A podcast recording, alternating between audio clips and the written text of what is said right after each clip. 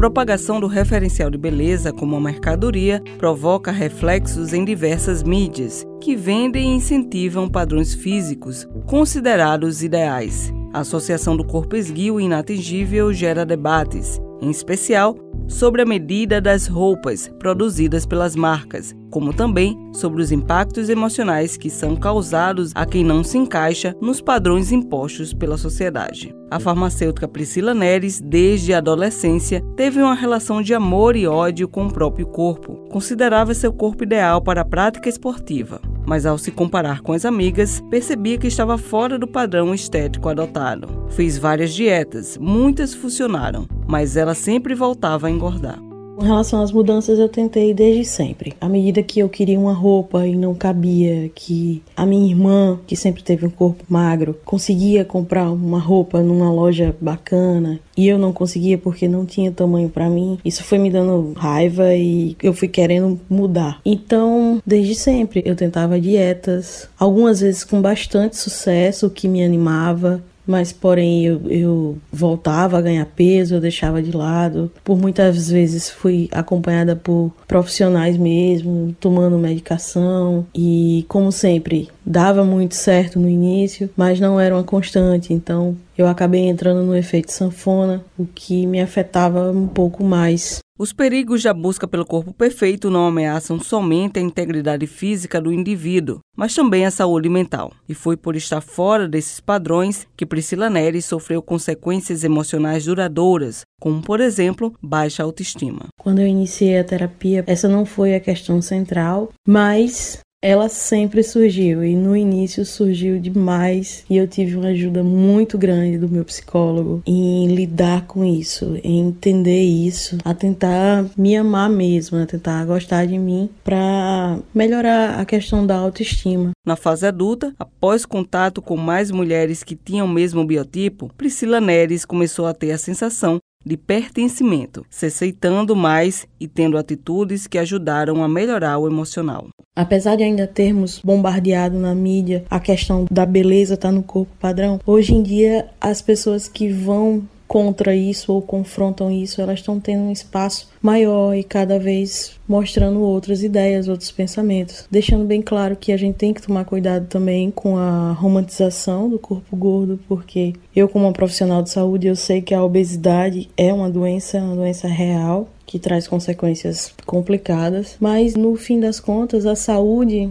deve ser vista de uma forma ampla e se o seu corpo está bem e a sua mente ficar bem, com o corpo que você tem, você vai ter uma sensação de bem-estar, um estado maior de plenitude que vai lhe ajudar a ser mais feliz e isso vai refletir em praticamente todas as áreas da sua vida. Independente da silhueta, o padrão de beleza imposto pela moda exige que os corpos se transformem cada vez mais. Essa pressão estética passa a produzir vulnerabilidade e a insatisfação das pessoas quanto à própria aparência. De acordo com a psicóloga Janaína Ferreira, isso pode ocasionar em compulsões alimentares e até distúrbios de imagem as modelagens elas terminam levando uma certa dificuldade para as mulheres, porque elas querem novamente a busca de um padrão. Então, vestir cada vez o número a menos. E isso termina determinando sim compulsões alimentares, anorexia, bulimia. E se nós pensarmos nesses transtornos, a gente sabe que as jovens são muito afetadas. Hoje em dia também está inaugurando para os homens essa demanda e essa crença sobre padrão corpóreo e qual é a beleza masculina, que isso era uma queixa pura e simplesmente das mulheres. A partir do momento que a gente se forma em determinada sociedade, a gente vai consumir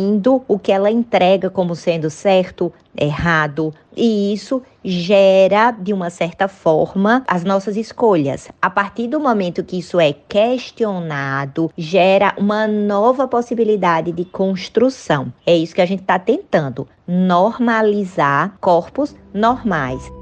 A psicóloga Janaína Ferreira alerta que quando se tem comportamentos disfuncionais por conta da aparência, é hora de procurar ajuda. Quando a pessoa começa a ter sofrimento psíquico ou emocional e começa a ter comportamentos disfuncionais, Exemplo, não vai à praia para não usar biquíni, deixa de sair de casa e fazer programas legais porque acredita que as roupas não estão boas o suficiente, passa a ter uma vida mais isolada por conta da imagem, da aparência. É o momento de procurar ajuda, porque esses comportamentos estão disfuncionais e vão causar maior tristeza, culpa e uma necessidade maior de buscar um alívio. E muitas vezes esse alívio termina sendo uma compulsão alimentar, que é justamente o que a pessoa não quer nessa circunstância. Após uma longa jornada, Priscila Neres passou pelo processo de autoaceitação e encontrou um equilíbrio entre a saúde física e mental. As consequências maiores era realmente no psicológico, no fato disso diminuir a minha autoestima, até o momento em que realmente eu aceitei que não seria dessa forma e eu nem entraria nesse padrão e que tudo bem se eu não entrasse nesse padrão. Eu teria que superar isso para poder viver bem,